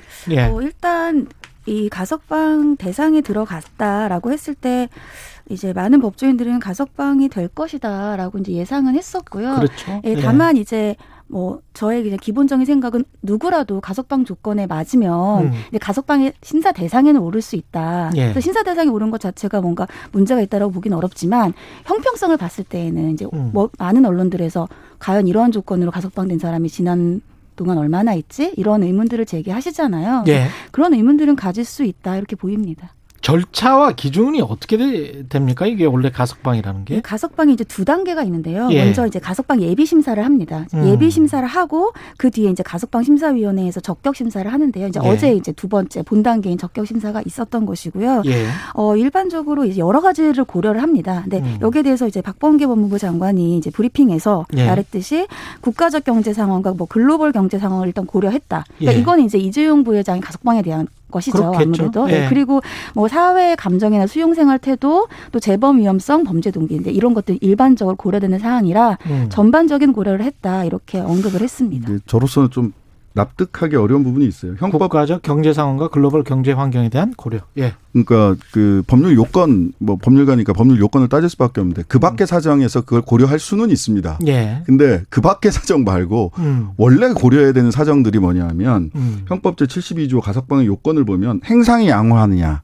행상이 양호한 것은 뭐 복, 복- 복역을 잘하고 있었느냐. 그렇죠. 사고 안 치고. 예. 두 번째가 개정의 정의 현저하다. 어. 해야 된다라는 거예요. 개정의 정의 현저하다는 거는 반성 제대로 하고 있느냐라는 음. 건데요.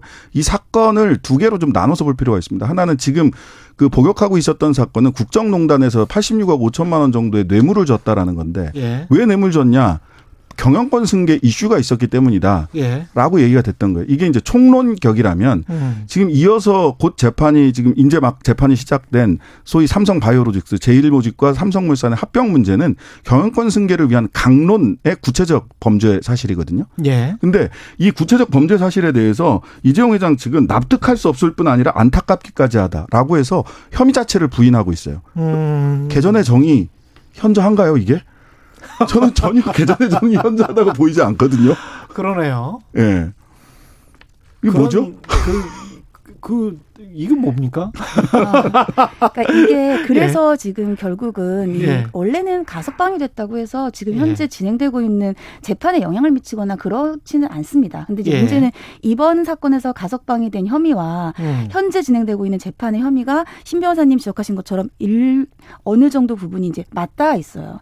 그러니까 음. 현재 원래 가석방을 하려면 본인이 이것을 정말 깊이 반성해야 되는데 반성했다고 가석방을 해줬는데 그러면은 다음 재판에서는 이게 반성이 됐다 라고 해야 되는데 말씀하신 것처럼 전혀 다른 주장을 하고 있으니까 음. 그러면 지금 이 가석방이 현재의 재판에 또 영향을 미치는 거 아닌가? 음. 이런 이제 많은 이제 의혹들이 나오고 있는 거죠. 그 근데- 이재용 예, 네. 네. 맞아 말씀. 근데 이제 제가 봤을 때는 이제 가석방이 여러 가지 요인이 있지만 물론 개선의 정이 있어야 됩니다. 근데 이번 이재용 부회장의 가석방에는 이게 제가 맞다는 말씀이 아니라 예. 가석방의 가장 큰 원인은 일반적인 형법의 가석방의 원인보다는 앞서서 이제 박범계 장관이 얘기한 뭐 글로벌 경제 환경, 국가적 경제 상황에 좀더 방점이 놓여 있다. 근데 이렇게 읽히는 이제 어제 브리핑이었다. 저는 이렇게 봤습니다. 그러니까 국가적 경제 상황이 문제다라고 하면 제가 보기에는 지금 가장 어 경제 상황에 지금 현재 코로나 경제 상황 때문에 타격을 받고 있는 소상공인들은 전부 다 가석방 해 주셔야 돼요.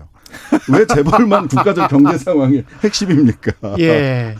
뭐 자영업으로 부도가 났는데 예. 피치 못해서 채무를 갚지를 못했어요. 음, 네. 그래서 뭐 들어가시는 분들도 있거든요. 아 그럼요. 예, 그런 분들 같은 경우에 나와서 내가 열심히 한번 사업을 다시 해볼 테니까 고용도 한두 명이라도 더 늘려보겠다라고 서약서 쓰고 나오면 되는 겁니까? 그게 일반적으로 안 되니까 이제 형평성의 문제가 제기되는 것이고, 근데 예. 예. 를 들면 아 지금 얘기해 주신 예시 같은 경우는 예. 그게 글로벌 경제 환경이나 국가적 경제 상황과는 안 맞죠. 그거 이제 범죄 동기죠. 그러니까 예. 범죄를 내가 원해서 한 게 아니라 음. 어쩔 수 없이 그 당시에 빚을 지게 돼서 이제 음. 빚이 뭐 사실 빚진다고 제 감을 가지는 않습니다. 예. 처음부터 사기가 돼야 되지만 예. 그러니까 범죄 동기나 재범 위험성을 고려를 하겠죠. 그러니까 그래서 과연 이러한 앞서서 말, 얘기한 국가적 경제 상황이나 글로벌 경제 환경이 일반적인 가석방의 요- 요건이 될 수 있는가? 신 변호사님 음. 지적해 주신 바와 같이 그리고 이것이 일반적인 서민에게도 적용될 수 있는 것인가? 그래서 이것이 특혜가 아닌가? 이러한 언급들이 계속 나오는 것 같습니다. 근데 과거에 했던 또 이런 측면도 있는 것 같아요. 준법감시위원회 설립이랄지 유산 유산과 관련해서도 언론들이 뭐 대단하게 유산 환원이다 뭐 이랬잖아요. 환원이다. 세금 그럼 낸 세금 낸. 거거든요. 세금을 이제까지 선대 회장들이 안 냈었는데 이번에 비로소 조금 낸 겁니다. 제대로. 근데 이게 환원이다 뭐 이러면서 이야기를 하고 뭐 이뭐 대단한 일을 하는 것처럼 그 만들어서 사람들이 66% 가까운 사람들이 어 가석방 찬성 이렇게 여론 조성을 한 그런 측면도 있는 것 같아요. 그러니까 KBS 시사직격에서 가스라이팅이다 이렇게 얘기를 하시던데. 예. 예. 말하자면- 계속 그렇게 이야기를 하잖아요. 예. 이 사람 안 나오면 큰일 날 것처럼. 예. 근데 네. 한양대 이창민 교수가 쓴 그 실증 논문을 보면은요. 음. 재벌 총수들이 그 구속됐을 때, 그 다음에 아예 무죄로 석방됐을 때는 경제적인 영향이 거의 없어요. 거의 뭐 큰 차이가 없더라고요. 예. 근데 삼, 삼, 삼호 법칙이라고 해서 어, 징역 3년에 집행유예 5년 이렇게 나와가지고 바깥으로 나왔는데 범죄자의 이미지는 그 회사에 여전히 투영돼 있을 때 그렇죠. 이때 경제적 상황이 가장 경제 지표가 안 좋아지고 주식 지표도 안 좋아지거든요. 음. 근데 지금 가석방으로 이제 그 이재용 부회장이 나왔어요. 근데 취업 제한에 걸려서 향후 한 6년간은 그 공식적으로 임원이나 직원으로 취업을 못 하게 돼 있습니다. 예. 그러다 보니까 이제 사면해야 된다라고 재계에서는 그러던데 이렇게 됐을 경우 사실 말하자면 범죄를 저질렀다라고 하는 이미지는 그대로 회사의 부담으로 갖게 되고 실질적으로 경영 참 경영 활동을 하게 된다면 이것은 뭔가 또 취업 제한을 우회하는 편법적인 방법으로 하게 되거든요. 그러면 나중에 책임도 안 질 거 아니에요. 그렇죠. 미- 지금도 미등기 미등기예요. 임원, 미등기 임원이면 책임도 안 져요. 예, 지금도 미등기예요. 예. 예, 그래서 이게 경제적 효과가 실제로 벌어질지는 약간 회색 지대다. 어. 경제적 효과가 있을지는 그렇죠. 이런 부분도 좀 지켜봐야 될 것 같습니다. 예. 근데 이게 앞으로 지금 말씀하셨지만 사면으로도 이어질 수도 있는 겁니까? 글쎄 사면은 좀 어려울 것 같은 게 사면은 어려울 것 예, 그러니까. 이재용 부회장이 사면이냐 가석방이냐 이런 얘기도 굉장히 많았어요. 근데 이것을 음. 이제 8.15가 얼마 남지 않았으니까 사면 결정은 좀 시기적으로 안 된다 이렇게 해서 가석방으로 정리가 되어가는 과정이었는데 음. 왜 사면이 안 됐을까라는 이제 언급들이 많았습니다. 여기에 예. 대해서 이재용 부회장 같은 경우에는 본인의 이제 재판이 다 아시지만 뭐 최순실 씨 그리고 전 박근혜 대통령과 연관이 되어 있어요. 그렇죠. 그럼 이재용 부회장을 사면을 하면 그럼 공범 관계로 엮여 있는 그 두 사람에 대한 사면이 당연히 따라 나올 수밖에 없습니다. 그렇겠죠. 지금 가석방이 됐는데도 사면 얘기가 나오고 있거든요. 그러니까 연말에 또 사면 그런 이야기가 또 나오더라고요. 그렇죠. 연말 그다음에 대통령 임기 말에 예. 어, 국민 화합 조치를 해야 된다라고 그렇죠. 하면서 사면해 달라고 저는 여론이 이제 앞으로 나올 여론 지형이 예. 사면론과 관련된 얘기. 일, 일단은 취업 제한 풀어야 된다. 이건 뭐 법무부 장관이 한 달 안에 법무부 장관에게 신청하면 음. 가석방되고 취업 제한 풀 수가 있거든요. 법무부 예. 장관이 재량으로. 그 얘기 나올 거고요. 그 다음에 이제 이재용 부회장이 어, 가석방 됨으로 인해서 어떤 경영상의 대단한 결단을 해서 이렇게 저렇게 경제가 좋아지고 있다라고 하는 어, 경제 지발 기사가 제일 먼저 나올 거라고 예상됩니다. 그렇게 해서 경제가 좋아졌으면 좋겠는데 한 사람의 뭐 어떤 결정과 판단으로 갑자기 한국 경제가 좋아질 만큼 그렇게 한국 경제가 자그마한 경제가 아니라서 그리고 그 판단이 옳은지 그른지도 사실은 누구도 모르는 것이고요. 그렇죠. 예. 뭐 반도체 주가가 지금 뭐 올라가고 있다. 반도체 시장이 화랑이 음. 되고 있고 반도체 회사 주가가 올라가고 있다. 뭐 이렇게 얘기를 하는데 예. 이거는 뭐 그 이재용 부회장이 구속됐다거나 또는 뭐 풀려나서라기보다는 전체 세계 반도체 시장 시장이 그 주기적 변동에 따라서 맞습니다. 되고 있는 거거든요. 예.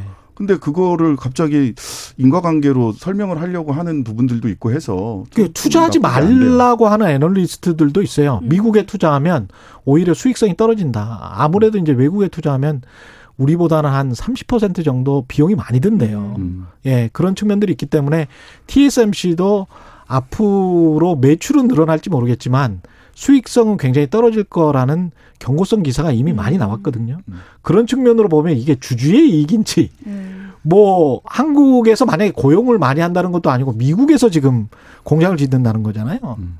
그러면 누구의 이익이 될 것인지도 불명확한 상황인데 여하튼 지금 시간이 한 1, 2분 정도 2분 정도 남았는데 삼성 바이오로직스 그 분식회계 관련해서도 그렇고 이게 프로포폴 문제도 그렇고 이거는 별개로 계속 진행이 되겠죠. 그렇죠. 이건 예. 재판이 진행될 수밖에 없고요. 사실은 지금 이 가석방에서 이제 문제가 됐던 것이 말씀하신 것처럼 뭐 이러한 요건에 과연 부합하는 것인가도 있지만 현재 재판이 진행 중이면 원래 이것이 이 재판이 어떻게 될지를 또 여- 물어보고 여기에 예. 대해서 언급을 받은 다음에 결정을 해야 돼요. 음. 근데 이제 일단은 물어봤다. 근데 문제가 없다라고 해서 결정을 했다라는 것이 법무부의 입장인 것이고 근데 재판은 계속 진행이 되겠죠. 그래서 예. 만약에 재판이 진행이 돼서 유죄가 난다라고 하면 가석방에 실효될 수밖에 없기 때문에 다시 재수감이 될 수밖에 없는 상황입니다. 그래서 이제 이재용 씨 쪽에서 그 갖고 있는 작전은 뭐냐면 증인을 한 200명 신청해서 가석방 기간이 끝나는 내년 7월 달까지 이 삼, 삼성 바이오로직스 재판을 끝내지 않는 겁니다. 확정 판결이 절대 나오지 않도록 절대 안 나올 겁니다. 다음 예. 정권 때나 돼야 확정 판결이 나오도록 할 겁니다. 증인 200명 신청했는데요. 한명 예. 했어요. 지금까지 증인 신문. 아, 그럼 그게 그거를 재판부가 또 200명을 그때는 또 다 받아줍니까? 그 양승태 재판을 잘 그 스터디를 한 것 같습니다. 예. 이재용 이재용 변호인단이. 이게 또 분식 회계와 관련해서는 그렇군요. 프로포폴 같은 경우는 사실은 뭐 다시 구속되거나 그럴 만한 정도의 원래 그런 죄질은 아니죠. 그렇죠. 그 금고 이상이어야지 가석방이 예. 실효가 되기 때문에 아마 말씀하신 것처럼 분식회계와 관련되어서 가장 크게 방어를 하지 않을까 예상이 됩니다. 예, 마, 마찬가지 의견이시고요. 네네 그렇습니다. 예. 알겠습니다. 여기까지 듣도록 하겠습니다. 원래 옵티머스도 같이 하려고 했었는데 예 이재용 가석방이 너무 많아서요. 예 지금까지 진실탐사 K 신장식 변호사님 그리고 최단비 변호사님이셨습니다. 고맙습니다. 네, 감사합니다. 예, 8월 10일 화요일 KBS 일라디오 최경련의 최강시사 오늘은 여기까지고요. 저는 KBS 최경련 기자였습니다. 내일 아침 7시 20분에 다시 돌아오겠습니다. 고맙습니다.